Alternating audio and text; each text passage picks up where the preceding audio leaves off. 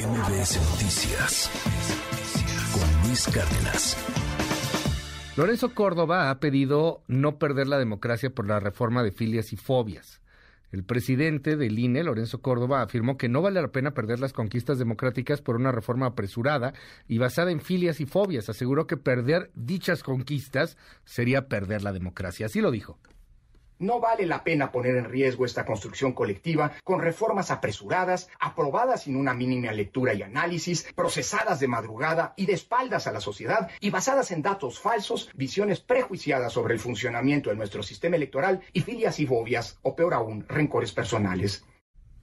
Bueno, sobre el tema también ha hablado Ricardo Monreal, porque hoy viene una discusión importante en la Cámara de Senadores. Tienen que aprobar el Plan B y modificar todos los errores que se cometieron en la Cámara de Diputados. Escuche usted a Monreal contiene 70 artículos modificados y que van a regresarse toda la minuta a la Cámara de Diputados, Cámara de Origen. Identificamos bloques de inconstitucionalidad y ya eliminamos algunos de ellos, pero seguimos revisando y seguimos analizando con toda responsabilidad y seriedad.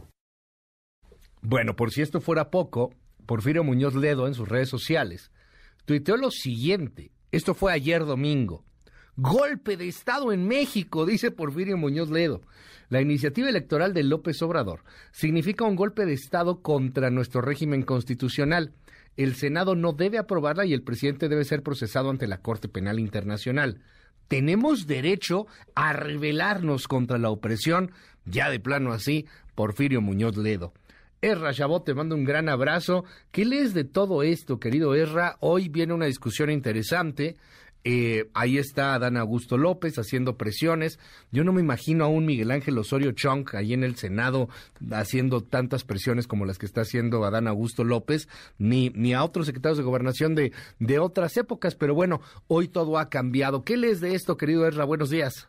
Hola, ¿qué tal Luis? Buen día, buen día al auditorio. Pues se trata básicamente del interés o de la razón de Estado del propio presidente de la República de hacer pedazos al propio Instituto Nacional Electoral. Se trata de garantizar que en el 2024 pues el gobierno tenga el control del instituto como tal, del proceso electoral como tal. Hay que decirlo claramente, el día de ayer, todavía por la noche, ex consejeros del INE, pues eh, publican en eh, Twitter una eh, pues una carta que entregarán hoy al Senado un comunicado en donde le piden que paren por favor la aprobación de esta reforma bajo el principio de que se trata de un instrumento para desmantelar la capacidad del propio instituto para funcionar. Y es que el problema radica fundamentalmente en que la reforma como viene no es que se trate pues eh, de una inconstitucionalidad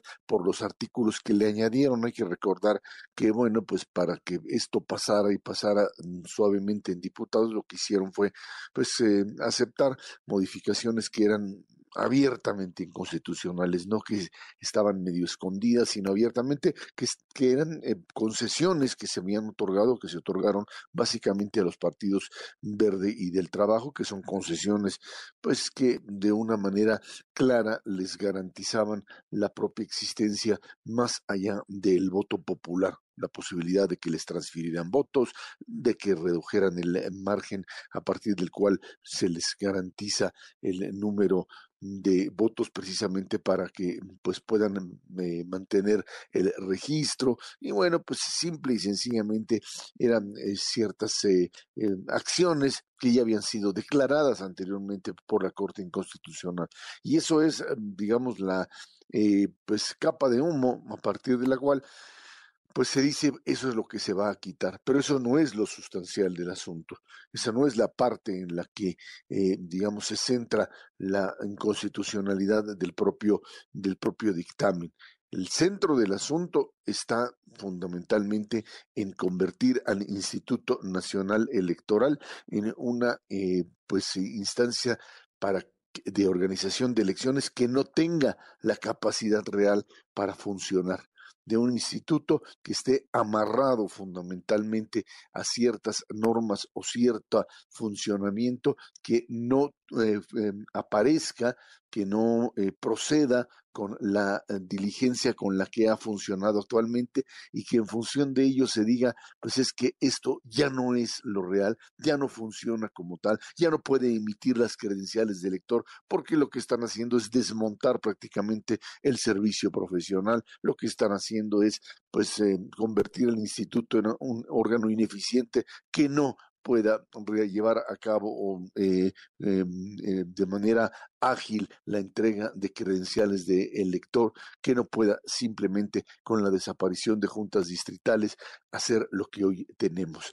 Eh, como alguien escribía el día de ayer, decían, pues si hay alguna instancia en México, una institución que pues sea eficiente en términos de pues entregar la credencial de elector, que en México no es solamente un medio para votar, sino es básicamente la cédula de identidad que se tiene, pues es el instituto, que si cuesta caro, pues sí, a lo mejor cuesta caro, pero es eficiente, pero sí funciona. Hay otras cosas que en México se han eh, eh, creado desde el gobierno y que son carísimas y que son ineficientes. Ya no pongámoslo nombre en este momento porque no nos alcanzaría el tiempo, Luis, pero de lo que se trata ya en este momento, y esa es la defensa que se tiene que hacer o que tendrían que hacer en el Senado, es si se quiere seguir contando con un órgano electoral que esté en posibilidades reales de eh, organizar la elección, tanto del 23 en Estado de México, en Coahuila,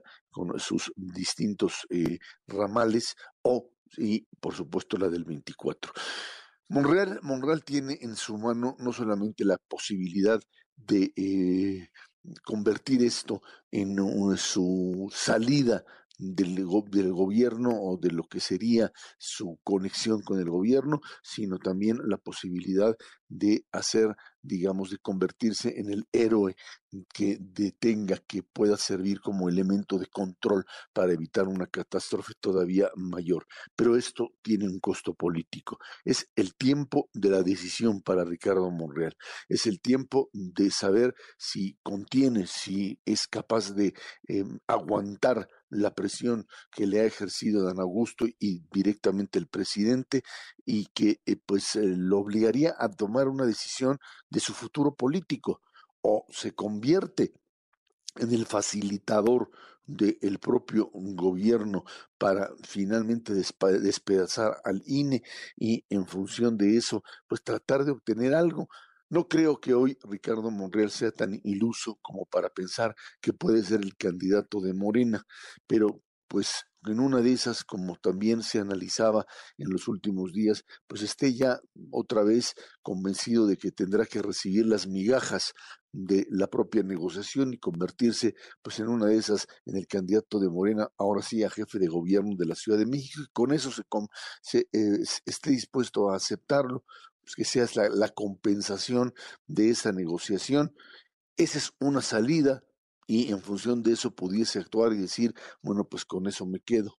O, o jugársela a la grande, arriesgar su gran capital político que aún mantiene y finalmente contener, finalmente decidir que estas 70 eh, eh, eh, modificaciones que se tendrían que realizar o más para volver constitucional la propia reforma son de tal magnitud que obligarían básicamente a decir que es imposible imposible aprobarlo en este periodo y patear el bote para febrero del año que entra. Algo que se ve ahora imposible. Estaría Monreal entrando ya en este canal, digamos, de confrontación y aceptar abiertamente que él no puede ser parte de la estrategia de la 4T y estaría pues en posibilidad de salirse en este momento preciso ya tomar la decisión, medir su tiempo y pues aceptar que él ya no forma parte ni de este gobierno ni de este modelo de país, Luis. Ese es el dilema en el que está Monreal en este momento y el país y el futuro electoral del país, Luis. Mm.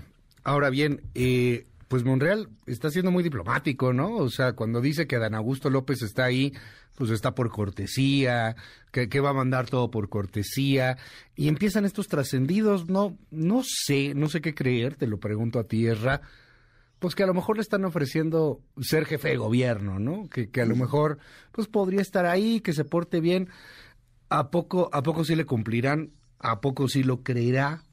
¿No será que, que le pueden convencer con algo para que regrese como el hijo pródigo, Erra? Eh, pues eh, ese, es, ese, es, ese es su propia, su, su, ese es el momento de la encrucijada para Pues él. sí. Tan- tanto de, de asumir y de creer que le van a cumplir, como pues ha sucedido anteriormente, como que de alguna forma Monreal estaría en el momento de saber si él tiene la fuerza suficiente como para convertirse en candidato presidencial.